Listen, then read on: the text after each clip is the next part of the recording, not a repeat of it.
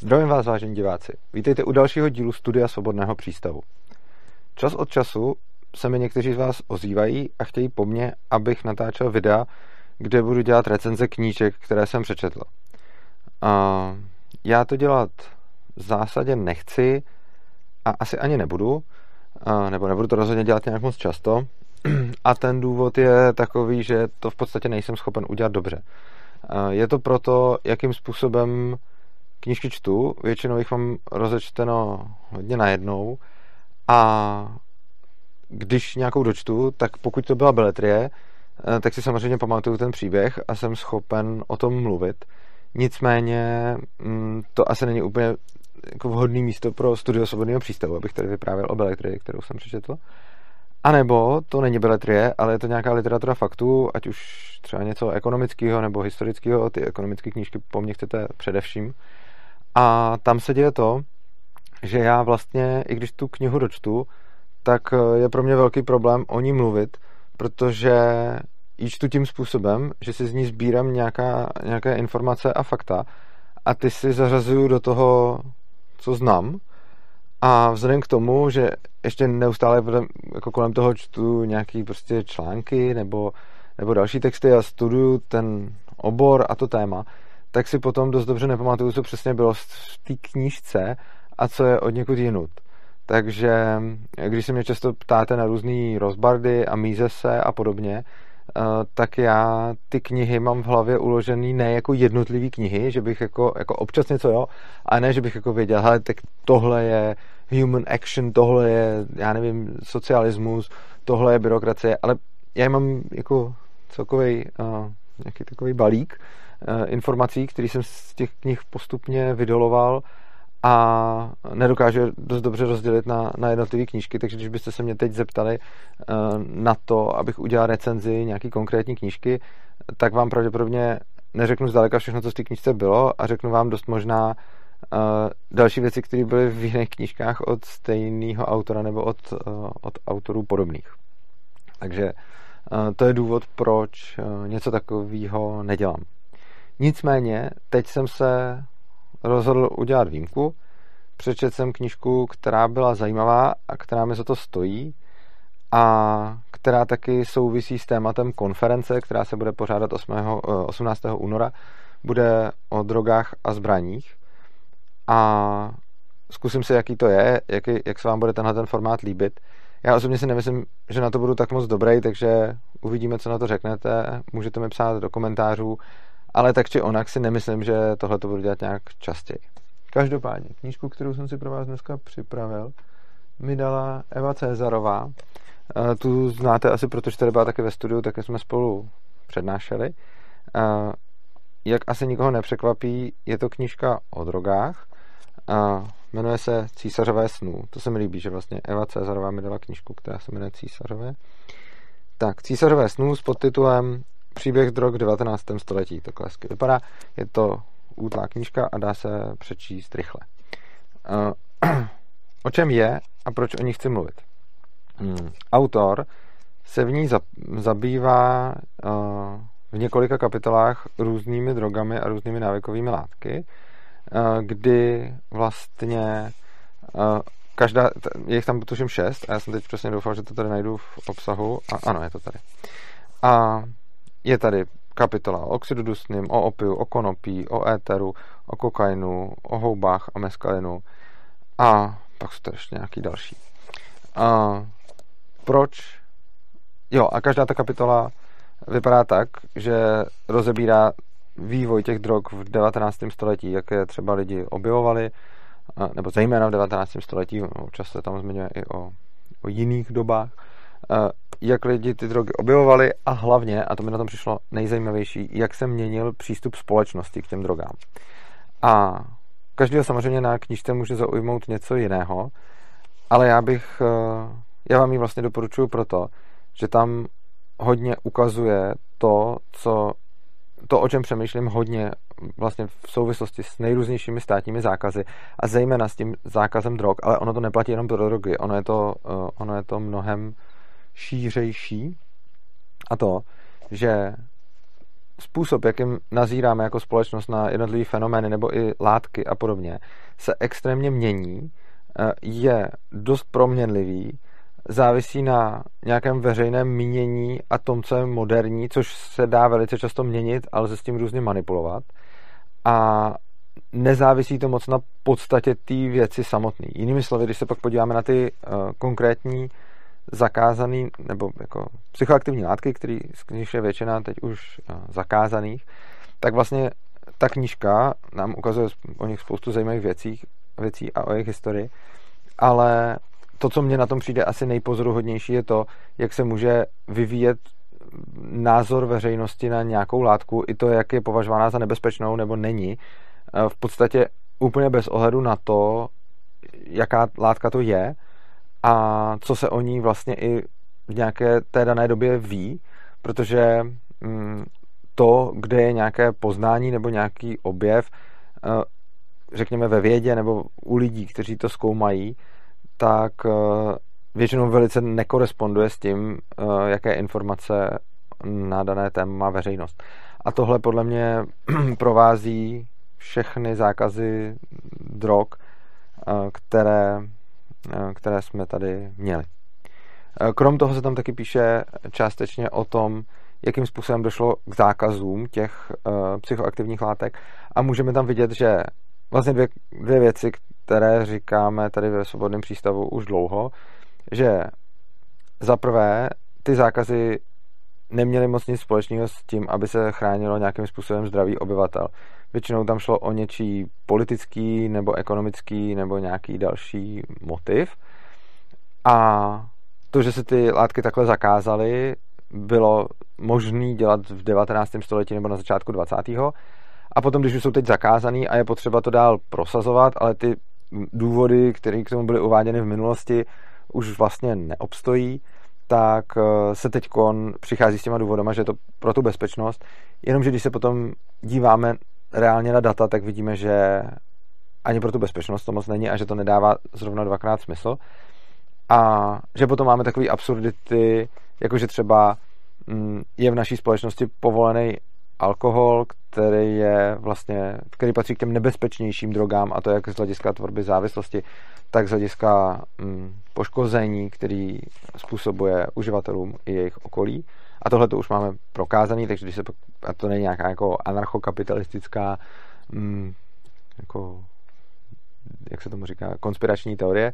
Uh, tohle, když se prostě podíváte na studie, který publikuje třeba Lancet, nejprestižnější lékařský časopis, tak to tam najdete celkem, uh, celkem jasně.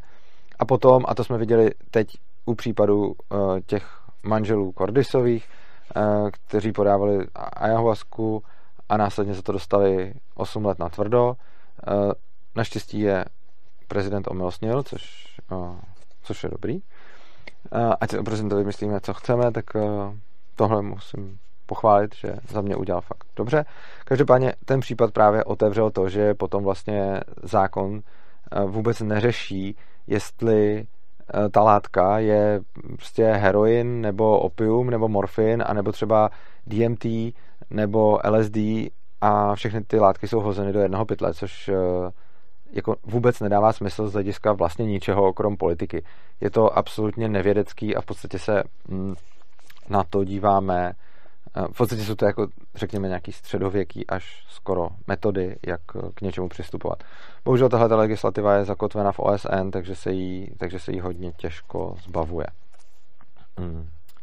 No, a další věc, kterou, kterou v té knižce vlastně můžeme vidět, je, že ty zákazy nefungují, že vlastně už v minulosti nefungovaly, pořád nefungují a fungovat nikdy nezačnou, takže reálně eh, tím, že se nějaká droga postaví mimo zákon, to nezlepší zdraví nikoho, eh, nezlepší to, nestane se to, že by to lidi prostě přestali eh, užívat a naopak se ta substance stane většinou nějakým způsobem hm, třeba smíchanou s něčím nedobrým, takže potom není možný kontrolovat kvalitu. A navíc to přitahuje kriminalitu a hezky to můžeme vidět na té alkoholové prohibici ve Spojených státech, která musela být zrušená proto, že to nefungovalo. A úplně stejný efekt mají vlastně ty drogové prohibice, akorát uh, není taková politická vůle k jejich zrušení, protože ten alkohol tehdy užívali úplně všichni v podstatě a takže mohli potom uh, polit, vytvářet politický tlak na to, aby, byla, aby byly um, aby byl, řekněme, prostě zase povolen, zatímco ty ostatní látky mají těch uživatelů méně, protože nemají takovou tradici a výsledkem toho teda je, že neexistuje taková politická vůle uh, se k ním chovat jinak. Tak. A já vám trošku řeknu, o čem ta knížka je, abych vás navnadil, takže tady budu číst, um, nebo číst nebudu, nebo já si tady budu číst, jak se jmenují ty kapitoly a něco vám k ním povím. Píše se tam o historii oxidu dusného, to je rajský plyn, a píše se tam o tom, jak byl vynalezen, píše se tam o tom, eh, jak k němu lidi přistupovali, dozvíte se tam, eh, jak s ním experimentovali, eh, dozvíte se tam o jeho psychoaktivních účincích, dozvíte se o tom, že se s ním dělalo všechno možné od nějakého seberozvoje přes psychonautění až po veřejnou zábavu a pak se používal k anestezii, je na to moc hezky vidět, jak eh, ta droga vlastně byla úplně normální pro ty lidi, experimentovali s ní a tehdy, když neměla to stigma, tak to vlastně bylo, eh, tak to bylo úplně v pohodě. Zajímavý na to mimo jiné je, že oxid dusný rajský plyn eh, pak vlastně nebyl postaven mimo zákon jako ostatní návykové látky a to i navzdory, k tomu, navzdory tomu, že je jednoznačně psychoaktivní a jeho mm, dopady na organismus nejsou nějaký jako míň blbý nebo méně nebezpečný než eh, spousty jiných psychoaktivních látek, jenom prostě to takhle zrovna vyšlo. Jo? To je další ukázka toho, jakým způsobem k těm eh, psychoaktivním látkám bylo a vlastně doteď je přistupováno, že vlastně se v zásadě neřeší, jaký mají dopad na naše zdraví, ale jenom se prostě zakazují podle toho, jak se to komu hodilo a jaký byly zrovna čí zájmy. Tohle říkám v podstatě úplně bez nadsázky a je škoda, že většina lidí se domnívá, že když jsou nějaké psychoaktivní látky zakázané, tak jsou to ty nebezpečné. A když nejsou zakázané, tak jsou to jako ty v pohodě. To potom působí spoustu dalších škod ve společnosti, kdy, jak jsem už říkal, alkohol, což je jedna z nebezpečnějších drog, eh, tvoří se na ní dobře závislost, ta závislost se pak strašně špatně odstraňuje, v podstatě se odstranit nedá, bez odborné pomoci těžko a s odbornou pomocí, ten člověk dokáže jako přestat pít, ale v momentě, kdy pak mm, zase se třeba trochu napije, tak velice často do té závislosti uh, padá znova. Což je třeba vlastnost, kterou uh, celá spousta drog nemá a takhle, takhle prostě nefunguje. Jo, takže, no a mm, jako devastační účinky alkoholu na člověka jsou poměrně taky značné, zejména v porovnání s většinou jiných drog. Zase ne se všema, existují samozřejmě drogy, které asi vytvářejí lepší závislost než na alkohol a, a mm, asi jsou taky škodlivější, ale když se podíváme na to, jakým, jako když se podíváme na tu škálu jako všech zakázaných látek, tak na tý by byl alkohol rozhodně mezi těma, jako určitě v té horší polovině. Řekl bych, že pravděpodobně i v té horší třetině a možná i čtvrtině. Nevím, přesně záleží taky podle jakých metrik se to, eh, podle jakých metrik se to bere, ale rozhodně celá spousta zakázaných látek, eh, které jsou v podstatě ve všech směrech eh, méně škodlivé než alkohol. Tak. Pak se tady píše o opiu. opium je sedativum, pro ty, kdo by to nevěděli, tak z opia se potom vyrábí morfin nebo heroin a ty látky fungují v podstatě tím způsobem, že když si člověk vezme heroin, tak ho potom metabolizuje právě na ten morfin. Může na tom vzniknout závislost, otupuje to, funguje to jako lék proti bolesti a v současné době můžeme vidět krásný dvojí metr, kterým se na to pohlíží, že v momentě, kdy se morfin podá v nemocnici, tak je to vlastně jako ten šlechetný lék, který tiší bolest, ale když by si morfin někdo bral sám, tak je považovaný za toho vlastně nejhoršího feťáka.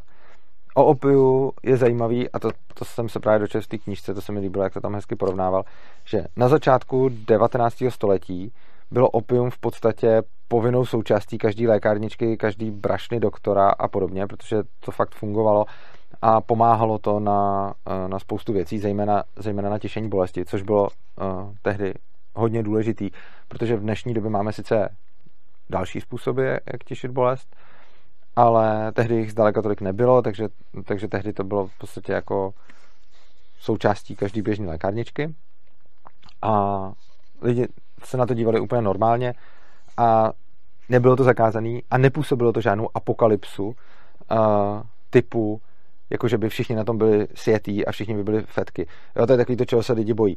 Eh, zrušte zákazy drog a, a všichni se nám ufetujou a celá civilizace se zvrátí prostě v bandu feťáků. Eh, ne, protože než byly ty drogy zakázané a bylo to fakt dlouho, protože ten jako globální plošný zákaz drog jako začínal někde v Americe eh, v první polovině 20. století a celosvětově se prosadil až v prv, jako v první části druhé poloviny 20. století a, takže to není zdaleka tak moc, ty, ty drogy jsou mnohem starší a tehdy se nedělo to, že by na nich eh, všichni byli závislí a že by to byl nějaký zásadní problém.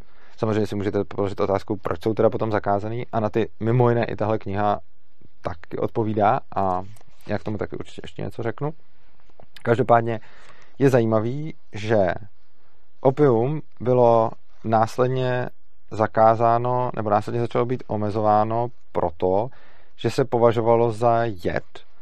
A protože samozřejmě všechno v nějaký míře je jed a opět se můžete zabít, protože se můžete, protože se můžete předávkovat. A to, z čeho byl tehdy v 19. století strach, nebylo ani tak to, že by mm, se na tom někdo stal závislým, nebo že by ty lidi to nějak moc fetovali, i když samozřejmě nějaký už tehdy to fetovali, protože to, to bude vždycky. Jo. A ukazuje se, že nějaký malý procento populace vždycky tíhne k závislostem a je zajímavý, že většinou bývá podobný procento eh, populace závislý. Eh, adiktologové se často domnívají, že ta závislost spíš je symptomem něčeho, než že by byla příčinou a že spíš je určitý druh lidí, který k závislosti si utíká řešit své problémy a když ta závislost není na něčem, tak je na něčem jiným. A když nebude na opiu, tak může být na, na čemkoliv, ani to nemusí být uh, návyková látka, může to být závislost na, na čemkoliv jiným, známe závislosti, že jo, na pornu, na práci, na, na, na všem možném. A zdá se, že teda těch, eh, nebo na hazardu a tak dále, a zdá se, že těch lidí, kteří jsou závislí, je nějaký jako množství, který se moc historicky nemění a jenom se mění to, na čem jsou ti lidi závislí. Každopádně uh, se potom udělal zákon, že se opium mohlo začít prodávat jenom v lékárnách, že se to nemohlo prodávat kdekoliv, protože to se fakt mohlo prodávat kdekoliv, jakože člověk mohl přijít do jakýkoliv krámu, který to zrovna prodával a tam se to koupit. Pak se to omezilo jenom na lékárny a potom se stalo to, že to mohli předepisovat jenom doktoři.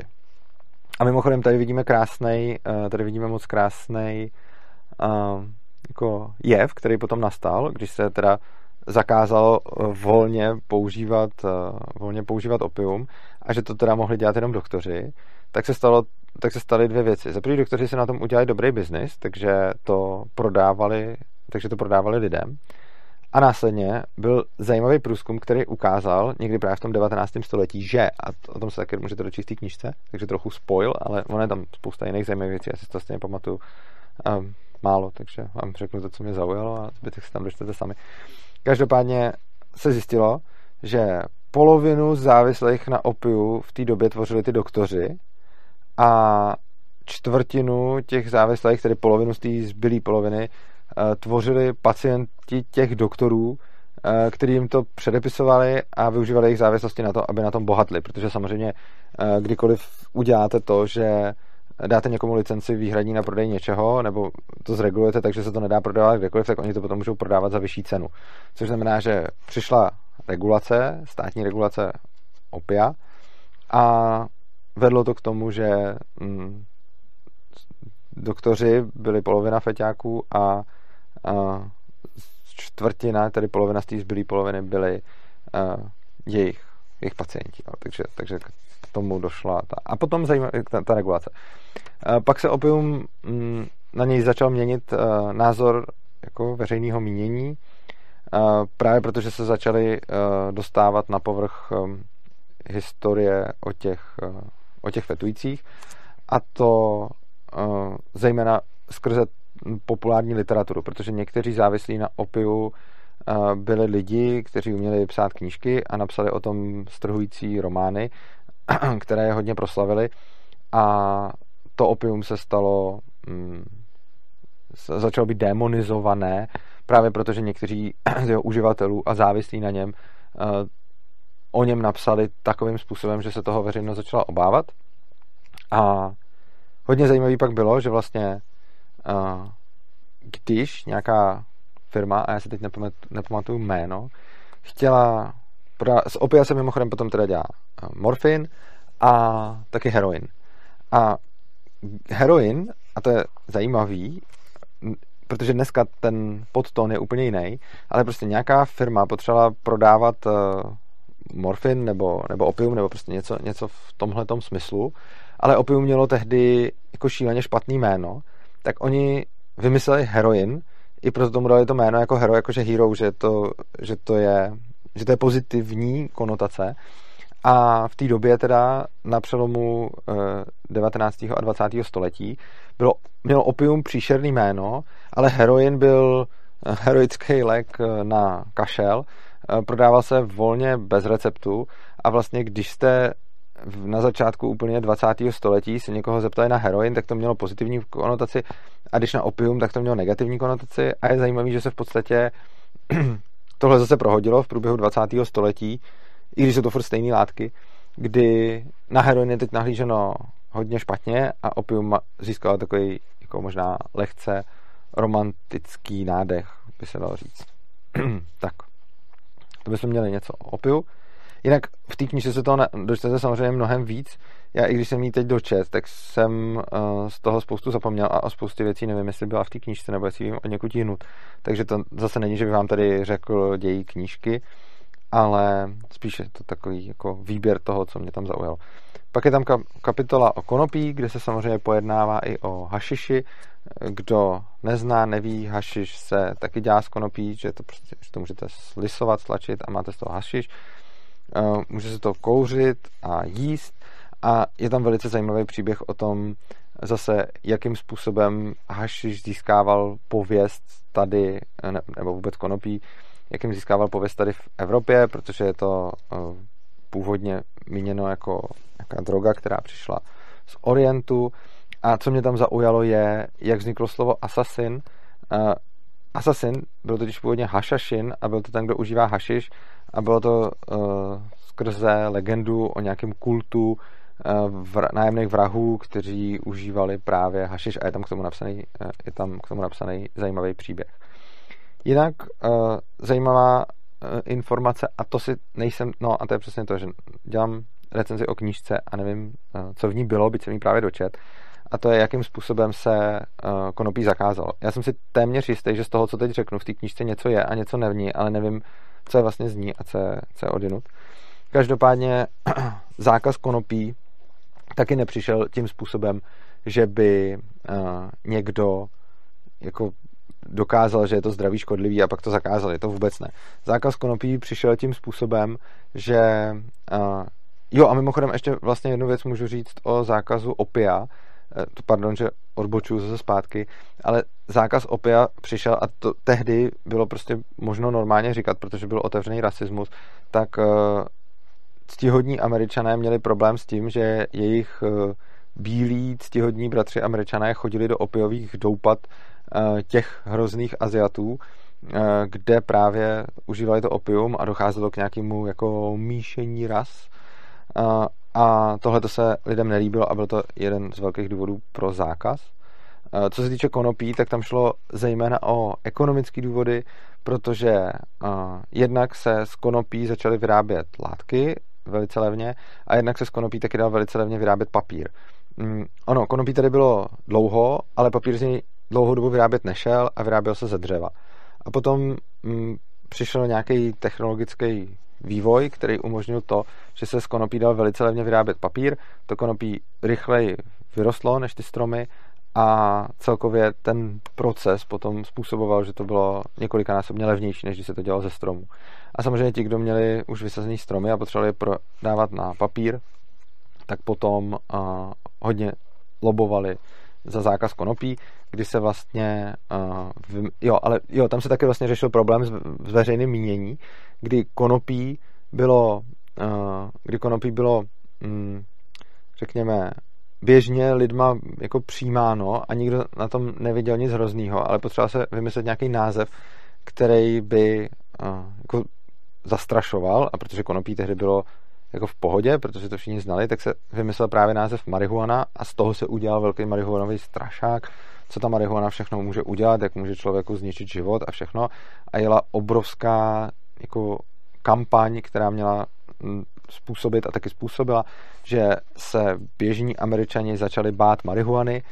A jeden hezký příběh, a ten myslím v této knížce není, eh, je po té, co kongres eh, zakázal právě eh, konopí, tak se jednoho z těch kongresmenů, který proto hlasoval, potom zeptali, proč zakazoval konopí a on na to odpověděl, že nezakazoval konopí a oni mu říkají, teď to prošlo. A on říká, to jsme ale zakazovali marihuanu.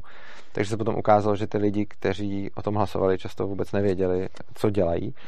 A je vlastně hrozný, že podobné zákazy, které vznikaly někdy v první polovině 20. století, kdy uh, tehdy se o těch látkách vědělo prd, nebo prd ne, ale prostě i když si čtete tu knížku, tak vidíte vlastně, jak na tom byl výzkum těch jednotlivých psychoaktivních látek někdy v 19. lomeno začátku 20. století. A z těchto informací se vycházelo při tvorbě té legislativy. A pak se to protlačilo do OSN a pořád podle té legislativy jedem. Takže vlastně je to, že se došlo k nějakému poznání před dvěma sty nebo uh, sty lety. Uh, tohle poznání se potom protlačilo někam, uh, někam do politiky, kde se to ještě zdeformovalo a pak o tom hlasovali lidi, kteří ani nevěděli, o čem hlasují a potom ty zákazy zůstaly a teď tady máme nějaký apologety toho, který se snaží jako vysvětlit, že je to nebezpečný, takže, um, takže by to mělo zůstat zakázáno. Tak, to bylo konopí. Pak tady máme o éteru a chloroformu. Um, no, a z téhle kapitoly si asi nic nepamatuju, abych řekl pravdu. Nicméně, pak je tady další kapitola o, tak aspoň máte větší motivaci si to přečíst. Pak je tady další kapitola o kokainu. Eh, v kokainu tam je, tam je hodně zajímavých věcí. Za prvý, to asi většina lidí ví, že Coca-Cola je skutečně kola z koky, eh, protože dřív se koka podávala jako, původně se žvejkala eh, s nějakým popelem a kaktusama, což byl, nebo ne, s listy, prostě byly listy s popelem. A, ne, kaktusama jsem řekl blbě, možná protože už mi a, leze do hlavy meskalin, no, myslím, ten, to téma v té knižce. Uh, každopádně, uh, že se žvejkaly ty uh, listy koky s popelem a pak se z toho začal ten kokain nějak extrahovat, protože ty listy koky s tím popelem jsou samozřejmě slabší, než když se z té koky vytáhne ten, ten reálný kokain. Dělali se z toho tinktury a protože ty tinktury byly hm, nemoc jako chutný a byl v tom alkohol, tak právě nějaký lékárník přišel s tím, že udělal sladký syrup, limonádu, v který byla koka a nazval to Coca-Cola, takže Coca-Cola původně začala fakt na tom, že v tom byla koka a že jste si mohli něco koupit a takhle se tím sjet. Teď už tam samozřejmě není, ale ta značka, ta značka pořád takhle jede. Uh, kokain vlastně pochází právě z Jižní Ameriky. Jeho zákaz byl hodně taky motivován tím, že uh, zase se udělal mediální obrázek uh, afroameričana světovaného kokainem, který ubližuje lidem a je v podstatě nezastavitelný, protože na tom kokainu má obrovskou fyzickou sílu, necítí bolest a tak dále, což částečně účinky toho kokainu fakt jsou, i když uh, v té jako urban legend, kterou, která to opřádala, je to samozřejmě výrazně zveličeno. A mm, zákaz kokainu taky hodně vycházel z toho, že byla, že byla potřeba uh, nějakým způsobem bojovat za čistou bílou americkou rasu proti afroameričanům. A tyhle věci byly hodně teda propojený, takže zákazy drog mají často rasistický podtext, teda měli tehdy, teď už se tváříme, že ne, ale ve skutečnosti jo, akorát teď tomu dáváme jako jiný ten narrativ, ale ty zákazy prostě vznikaly takhle a můžeme se potom podívat na uh, projevy tehdejších politiků, kteří uh, to takhle opravdu podávali. Každopádně o kokainu je zajímavý to, že zase uh, měl nějakou měl nějakou společenskou nálepku, byl nějakým způsobem populární, pak třeba míň, pak zase víc. A jsou tím inspirovaná kokainem nějaká zajímavá díla. Dost možná někteří z vás vědí, že Sherlock Holmes byl původně um, závislý na kokainu a že si píchal a to, mm, to v některých těch původních příbězích bylo, ale Arthur Conan Doyle ho potom závislý na kokainu už nechtěl, protože se přesně zvrhl mm, nějaký, jako nějaké veřejný, veřejné mínění ohledně kokainu, kdy napřed to bylo cool a pak už to cool být přestalo, takže uh, on ho potom z té závislosti jako vyléčil. Nicméně to udělal ještě tak divně v těch knížkách, že ho vlastně nevyléčil, že mu spíš jako Watson řekl, aby to přestal dělat a on to nějak přestal dělat. A pak je to nějak ještě, tuším, i zpětně revidováno ten Holmes, ale to bych možná kecal. Každopádně další zajímavý dílo, uh, který souvisí s kokainem, je Jekyll a Hyde, kdy uh, Jekyll a Hyde je tak trochu o kokainu a abstiáku z něj a o střízlivosti nebo najetosti kokainem. A taky, a to jsem se dozvěděl v téhle knižce, to se náhodou pamatuju, že tam bylo, že Jekyll a Hyde, to dílo, ten, ta, ta knížka vznikla během týdne, protože jí autor psal právě se ty kokainem a tak se najel, týden psal a vyplodil Jekyll a Hyde. Um, tak, to byl kokain. Určitě tam ještě spousta dalších zajímavých věcí, které já i teď vím, že ještě než jsem šel točit, tak jsem se je nějak pamatoval, ale teď už si je tolik nepamatuju. A kapitola, která je pro mě taková srdcová, jsou že houby a meskalin. Vlastně nějaký původní psychedelika, než se ve 20. století začalo vytvářet spousta dalších psychedelik. Mm, je tam napsáno o tom, kdy se houby začaly, nebo on je tam napsáno, kdy se jako poprvé zdokumentovali jako tady v naší civilizaci. Jinak jiný civilizace je, mají zdokumentovaný ještě i díl. Tady se zdá, že první záznam je asi něco přes 200 let starý, což je docela málo. A je to, že někdo omylem si dal ty houby, nějaká rodina a přišel k něm lékař, který zjistil intoxikaci a nějakým způsobem ji popsal a z těch příznaků se potom zpětně zjistilo, že asi popsal houbičky. Nicméně je pravděpodobný nebo možný, že se něco takového tady užívalo i dřív, jenom uh, o tom neexistují záznamy. Každopádně, krom hub je tam pak ještě o meskalinu a meskalin má hodně zajímavou uh, minulost, protože meskalin je z kaktusu a jmenuje se to, jako je to od uh, jeho amerických indiánů, jmenuje se to peotl a jsou jako pravděpodobně to ta civilizace užívá už asi tři tisíce let. Jo. Takže máme tady civilizaci, která byla asi tři tisíce let na meskalinu a nestalo se jim to, eh, že by nějak prostě byl nějaký mega úpadek. Um, jako potom nakonec jo, ale to nemělo moc souvislost s tím meskalinem, ta civilizace tady vydržela dlouho.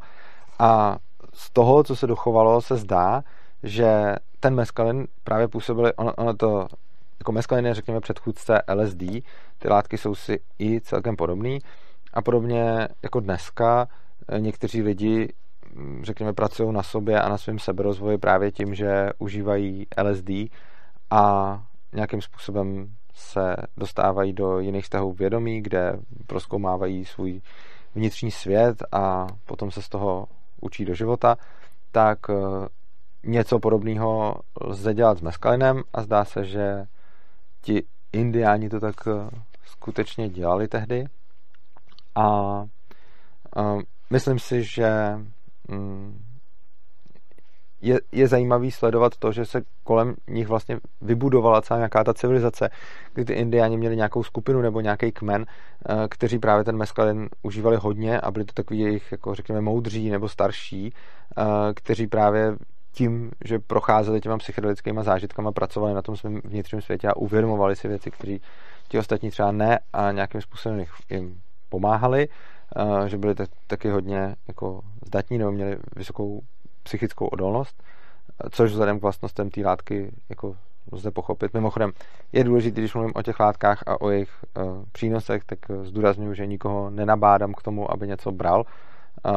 Je vaše věc, co budete dělat s vašimi životy a já rozhodně jako vás nechci k ničemu nabádat, takže kdyby mě chtěl někdo mm, z policajtů předvolat k podání vysvětlení, tak eh, nikoho k ničemu tady nabádám a mm, to vám bych i řekl na fízlárně. Tak. ten meskalin byl ale potom, a to, to se v té knižce zase píše, to jsem třeba nevěděl, než jsem to čet, byl zakázaný mimo jiné, protože byla potřeba uh, zničit tu indiánskou kulturu.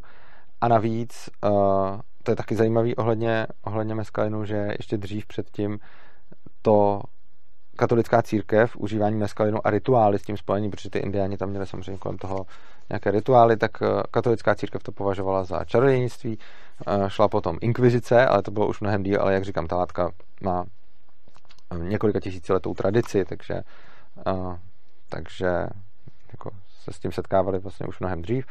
A potom se to zakázalo postupně vymicovalo se to proto, aby se poškodila právě kultura těch indiánů, kdy tam byl v podstatě jako samozřejmě jako roz, rozkol mezi, a, mezi těmi Američany a těmi novousedlíky a těmi indiány a oni často útočili na to, že se těm indiánům snažili brát nějaké věci, které zajišťovaly tu jejich kulturu. I z toho důvodu třeba téměř uh, vybili skoro celou populaci bizonů třeba, a to byly zase ty severoamerický indiáni a e, stejně tak e, se potom zakazoval meskalin, aby se zbavili právě vlivu těchto těch, indiánů. Takže to byla zase taková jako kulturně rasová prohybice. A samozřejmě jsou zakázány nejenom meskalin, ale potom i ty následující látky, jako je třeba LSD a podobně, které, které mohou mít podobný, které mohou mít podobný efekt. No, pak se tady píše o alkoholové prohibici ještě na konci. A to je asi vše, o čem se v té knižce, o čem se v té knižce píše. Mm, co mě na ní ještě zaujalo, o alkoholové prohibici teda asi všichni víte, že to prostě nefungovalo. A na alkoholové prohibici mě, mě přijde asi nejzajímavější ten postřeh, že když se podíváte na to, jaký efekty měla alkoholová prohibice, tak jsou to v podstatě stejné efekty, jako mají ty drogové prohibice, jako těch ostatních drog než alkoholu a ono není divu, protože jsou to všechno nějaký psychoaktivní, potenciálně návykové látky, které se někdo snaží lidem zakázat, tak eh, ono se děje víceméně to tež, jenom v různé míře a ta prohibice nefunguje. Nefunguje ani ta alkoholová, ani ta drogová. A jediný důvod, nebo těch ostatních drog, protože alkohol je taky droga, je to tvrdá, jako, já ne, nemám rád to dělení na tvrdý a měkký, ale je to prostě uh, hodně nebezpečná droga, tak uh, když se právě dělí, uh, když právě se díváme na tohle, tak lidi zapomínají na to, že alkoholová prohibice měla velice podobné uh, následky jako drogová prohibice. Akorát u, u toho alkoholu bylo dostatečná síla veřejného mínění na to, aby se to zrušilo, zatímco u těch ostatních drog to tak není. Na knižce samotný se mi ještě líbilo to, že je tam hodně no, různých citací nebo úryvků z deníků a zápisků lidí, kteří ty drogy zkoumali. Takže tam se dočtete, um, takže se tam dočtete, co kdo o tom psal, že prostě oni na začátku ty, oni na začátku ty látky neznali, že takže prostě když, uh, když s tím začali experimentovat, většinou to k tomu došlo nějak omylem, nebo jako třeba v případě toho uh, rajského plynu, nebo potom s tím opiem zase, že si to někdo prostě bral moc a pak zjistil, že to má nějaký jako ještě další psychoaktivní účinky, než že to jenom uh, tlumí bolest. Uh, stejně tak samozřejmě ten kokain, tam je hodně o tom, že to zkoumal Freud, že? o tom asi všichni, o tom asi všichni víme. Uh, stejně tak konopí, uh, anebo když uh, nějací indiáni když nějací indiáni právě užívali ten peotl, ten meskalin, tak se tam za nima jezdili lidi jako dívat a zjišťovat o nich, jak to, od nich, jak to funguje. V každém případě si to vždycky teda někdo šel vzít, byli to většinou nějací badatelé nebo cestovatelé nebo někdo, koho to prostě zaujalo. A ti lidi si o tom velice často dělali zápisky, ať už protože to byly věci, kteří s tím experimentovali, protože třeba vyráběli rajský plyn, nebo to byli nějací cestovatelé nebo objevitelé, kteří jezdili někam za indiánama nebo za jinýma civilizacemi, kde zjišťovali o těch jejich drogách, které mají v kultuře a brali si je tam potom taky. A tak ty lidi si o tom často dělali zápisky a autor té knížky těch zápisků zjevně přečet hodně. Často tam jako dělá shrnutí toho, protože těch zápisků je samozřejmě moc, ale občas tam z těch zápisků i cituje, takže tam uvidíte přímo mm, tady uvidíte přímo, a je to hodně velká část té knížky, kde se prostě dozvíte, jak se cítili ty lidi, když ty drogy brali a potom si to zapisovali. Mm, a celkově na mě hodně z té knížky dýchá právě to, jakým způsobem to, ty drogy dobově byly brany úplně jinak než dneska a jak moc jsou dneska stigmatizovaný, protože se dočtete, co o nich říkali lidi, nebo jak o nich psali, nebo jak o nich smýšleli ještě dřív, než, eh, než došlo právě k té extrémní stigmatizaci. Takže to by bylo asi všechno ke knížce. Já vám ji vřele doporučuji. A můžete mi napsat do komentářů, jak se vám líbil tenhle ten formát videa. Asi z důvodu, který vám byly asi zjevný, když jsem mluvil tady o knížce, která je dost specifická, teď jsem jí dočet a stejně uh, si pletu, co bylo v ní s tím, co bylo v jiných knížkách, tak uh, to je důvod, proč nejsem moc dobrý na tenhle ten formát videí, i když ho po mně stále víc požadujete. Tak, já vám moc uh, děkuji za pozornost pokud se vám tohleto video líbilo, budu rád, když, nám, když ho budete sdílet, protože ta tématika mi přijde zajímavá a čím víc lidí si o tom přečte, tím líp. Taky budu rád, když přijdete na konferenci o drogách a zbraních 18. února a, a budu rád, když, nás, když nám dáte odběr a taky, když nám přispějete. Dole v popisku videa najdete bitcoinovou litecoinovou adresu a, baj, a bankovní spojení. Taky tam najdete link opristavu.urzo.cz to, když otevřete, tak tam najdete jednak eh, možnost přispívat přes Lightning Network a přes další kryptoměny. A mm, taky tam najdete způsob, jak nás podporovat pravidelně měsíčně. Pravidelná měsíční podpora svobodného přístavu je asi největší pomoc, kterou nám můžete poskytnout, protože klidně, i když budete posílat malou částku, tak nám se potom dobře plánuje, co s těma penězma můžeme dělat, protože máme celou spoustu aktivit, a tyhle aktivity potřebujeme z něčeho financovat a když víme, kolik peněz nám přibližně asi tak přijde další měsíc, tak eh, víme, co si můžeme dovolit, co si nemůžeme dovolit, víme, co si můžeme koupit, na co můžeme třeba najmout člověka a co si musíme nějak zajistit sami, případně s pomocí dobrovolníků. Tak, já vám moc krát děkuju, mějte se krásně, mějte se rádi a užijte si života.